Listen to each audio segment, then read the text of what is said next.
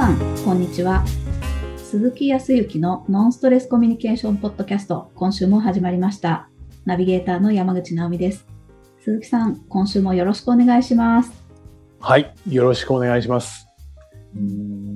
味覚の秋になってきましたから ね、いよいよ美味しいものがいよいよ出てきますけど、はい、沖縄もね、秋の味覚って言ったらあるのはあるんですけど、うん、年中あったかいんで。そうですよね。今気になったんですけど、沖縄には何が秋ってあるのかなって。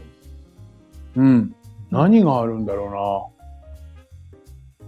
いろいろあるとは思うんですけどね。ちょっと聞いとく。本当に今、ああそうねって言って出てくるかなと思ったら、秋って言って何かなって言って、ないのは多分ね、栗って多分ないな。へえ。うん、栗って多分栽培、もしかすると特別に何か栽培してたりとかするところあるかもしれないけど、うん、あんまり聞かないし、出回ってないよ、栗。こんなに美味しいのに、うん、今ちっちゃいよく中華街とかであるようなちっちゃい栗、甘栗みたいなものはちょこちょこ売ってるけど、そう、本州とかで売ってるようなゴロゴロした栗ってあんまり見ないな。へえ。うんうん。結構なんだろうな。ちょっと考えて、あ、でもやっぱりうん。お芋とかそういうものかな。うん。ちょっと聞いてみよう。今全くポワンって浮かばない。そう。この前もちょっとお野菜とか、はいはい、のまあ卸とかをされてらっしゃる方とちょっとお話を、経営者の方とお話をしたけど、その時には出てこなかったな。出てくるのはやっぱマンゴーの話とかね、そうマンゴーとか果物系の話ね。へえ、はい、というところだったかな。うん。まあ、さすが南国で、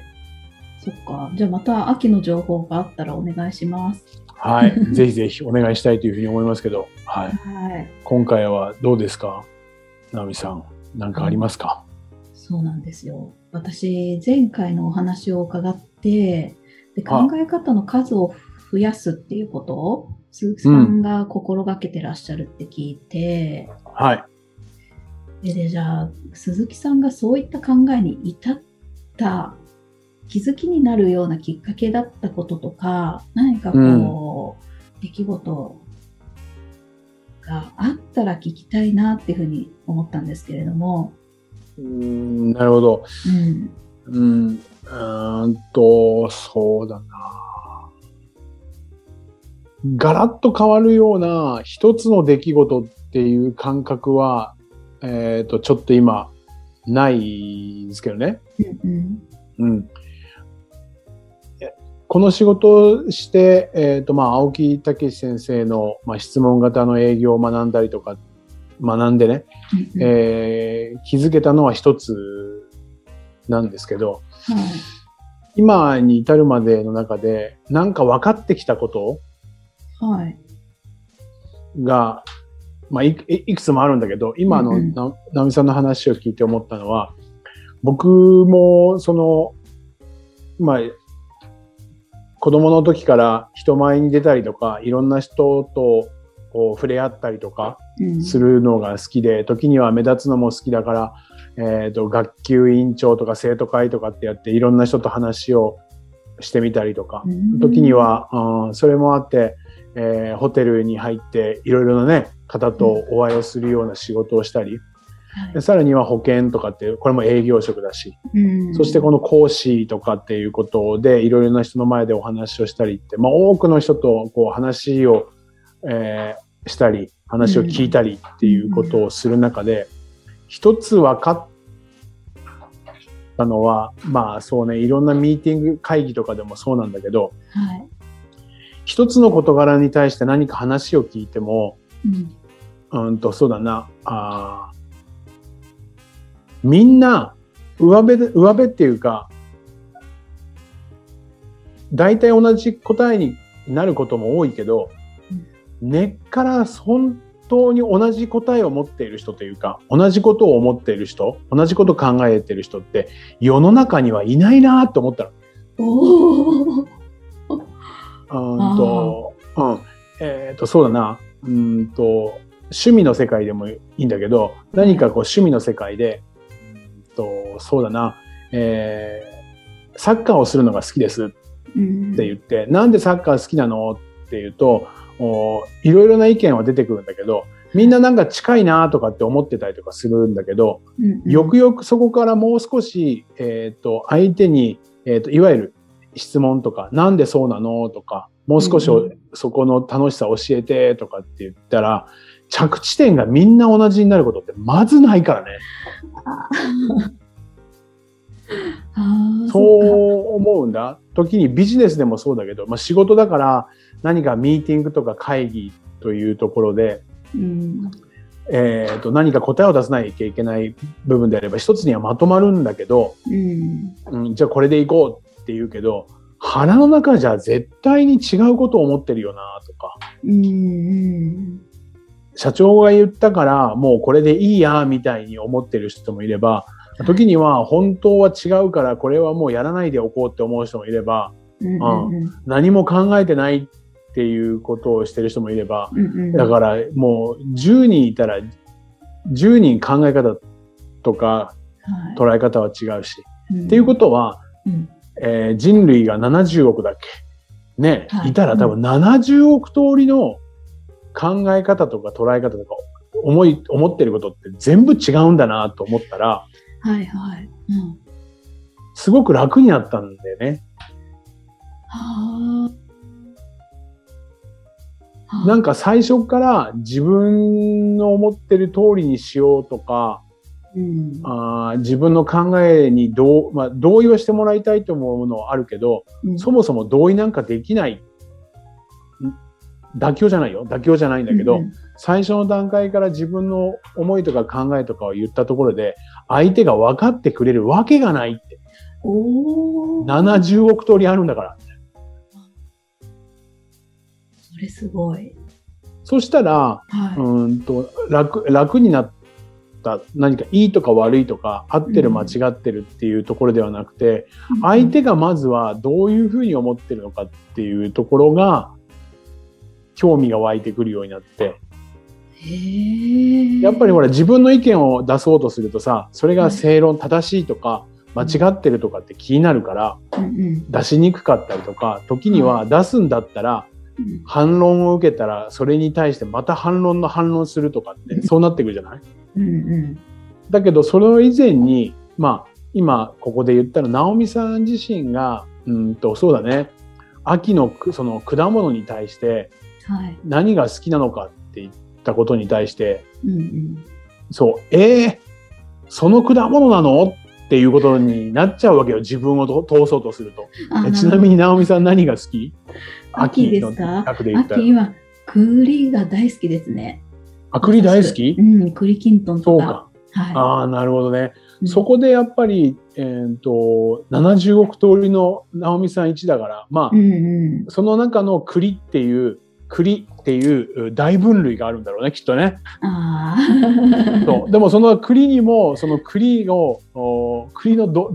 何栗が好きなのって話よね。なるほど。それこそ焼き栗なのか、甘露煮みたくしてお正月に出てくる栗きんとんみたいなものなのか、ないしはモンブランなのか、洋風のね、みたいな、それもあるじゃない。確かにっていうことなんだけど、それこそ今僕が直美さんから栗って言ったこと自体で、僕は秋と言ったらやっぱり梨でしょ。なんで梨じゃないのかなっていう、こっち向きになってしまったら、なんかそれを梨に寄せようとか自分よりに寄せようっていう、その力がそっちに注力しちゃうとすごく辛くなってくるっていうか、孤立してくるとか、そういうことを今まで俺感じてたんだなと思って。なるほど。それがやっぱり質問型のコミュニケーションに本当に出会えたっていうのは、うん、その中にもあるけど、人は思った通りにしか動かないし、思った通りに動きたい、うん、感じ方、考え方、捉え方はそれぞれっていうけど、うん、それが腑に落ちてなかったんだよね、あんまり。うん、だけど本当に今思うのは、70億人全員捉え方違うと思ったら、そこをこっち寄りにしようというよりかは、相手がどう思っていくのか、思っているのかということと、自分がどう思ってるのかっていったところの調和でしかないと思ってるね。あー。だからコミュニケーションで、まあ確かに、意見が合わないということは必ずある。だからね、うんうんうん、合わないなら合わないなりに、相手がなんで合わないのかと、相手がどう感じてるのかっていうところをやっぱりこっちが深めようとか、そこを知ろうっていうふうに思ったら、うん、コミュニケーション自体が楽になった。超楽になった。なるほど。で、根本的にコミュニケーションってやっぱり取るのは、はい、僕が直美さんにコミュニケーションを自ら取ろうと思った時って、大体はね、自分のことを分かってもらいたいから、自分が今こういう状況だ、こういうふうに思ってるっていうことを分かってもらいたいっていうことでコミュニケーションを取ることが多いから、っていうことは自分を正当化するとか承認してもらいたいっていう欲求で言葉を喋り始めるから、さっきの僕の意見とは真逆になるわけだよね。はい。いわゆる我を通したいみたいな感じになっちゃうわけ。それに対して直美さんが、いえいえいえいえ、私は栗ですって言ったら、もう完全に否定的になっていって、それをまた否定で返そうみたいな話になるから、ものすごく限定的になっちゃうね。はい。そう。それが今の自分は、きっかけっていうのは本当、まあ、そこにいれば、そこにいる人だけの考え方が、捉え方があるっていうスタンスで、会話っていうものをしていって、相手がどう思ってるのか、感じてるのか。それも一つじゃなくて、一つで言ったら、秋の果物は好きですかって言ったら、好きっていう大分類があるじゃない？超大分類。それだけでそうよねって終わりじゃなくて、その中でも何が好きなのか。ね、栗。で、栗のどこら辺が好きなのとか、せめて3つから4つぐらいの質問をしていくと、はい、同じ秋の味覚が好きでも、その4つ目は全部回答違うから。そうですよね。と言われたらわかるじゃない？それを毎回毎回日常で繰り返すことによって、人は感じ方、捉え方、それぞれで思った通りに動きたいとかって言ったところでね、腑に落ちて、そこからはコミュニケーションが楽になった。なるほど。すごい楽になったきっかけで、あれですね、もういろんな方と接してきてコミュニケーションを取ってきたからこそたどり着いたのが、みんな違うっていうことなんですね。そう、やっぱりみんな違うねって。会うことなんてないよって思った方がいいですね。だからね。なるほど。ただそれは諦めではなくて、ちゃんとだからこそ自分の思いとか考えっていうものをきちっと相手に伝えられることが目的であって、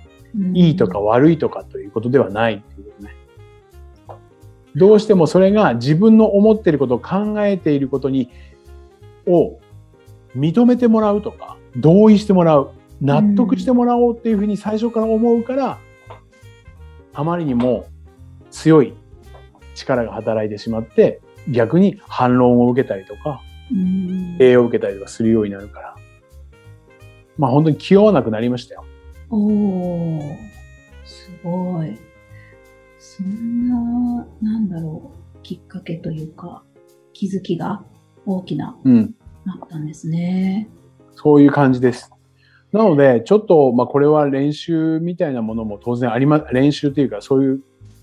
経験っていったところは、僕は本当にありがたいことに、全ては経験からできてるから、そう。だって勉強するの嫌いだし、本読むのも本当嫌いだし、書くのも本当に嫌い。好きか嫌いかで言ったら。だけど、だから本当に体験経験から自分の今があるんだけど、でもそれを根拠づけてくれているのは間違いなく、先人の人が書いた本であったりとか、先輩とかからのアドバイスとか、それが生きている。だからこそ逆に本が面白くなって、そういう時には本を読むし、整理ができなかったら自分から書くし、そうっていうことはしています。ちょっとだけね。いやー、勉強になりました。はい。そっか。まあ、基本スタンスとして人は違うよっていう、考え方が違うよっていうのは本当に当たり前なんだけど分かってよって思ってしまうところがちょっと違うのかもしれないですね。うん。なるほどな。どこまででもあるよ。やっぱり認めてもらいたいから自分のこと分かってっていうふうには本当に思ってる。だけどそれ以上に自分以外の人たちはまた同じことに対しても違う思いとか考え方とか捉え方を持っているっていう、今直美さんの言ったようにそういうスタンスを自分が持たないと苦しくなる。だからこのスタンスを持つと少しでも楽になるし、相手の気持ちが素直に聞けるようになる。それこそもう前回でお話をした余裕ができてきたりとか、寛容寛大の入り口になってくると思うんだよね、これがね。なるほど。いやー、勉強になります。そっか。そういうそんなところでございます。だんだん整っていくような気がします。ありがとうございました。はい。とんでもありません。まだまだ本当に器も小さければ寛大でも寛容でもないんですけど、僕ももっともっとこう意識していろんな考え方、捉え方をね、はい、経験して知識にしていきたいというふうに思います。ありがとうございます。それでは最後にお知らせです。ノンストレスコミュニケーションポッドキャストでは皆様からのご質問をお待ちしております。コミュニケーションでのお悩み相談や、こんな時どうするのなんていうご質問を鈴木さんにお答えいただきますので、皆様どしどしご質問ください。ポッドキャストの詳細をご覧いただきますと質問フォームが出てきますので、そちらからご質問いただければと思います。それでは今週はここまでとなります。また来週お会いしましょう。鈴木さん、ありがとうございました。ありがとうございました。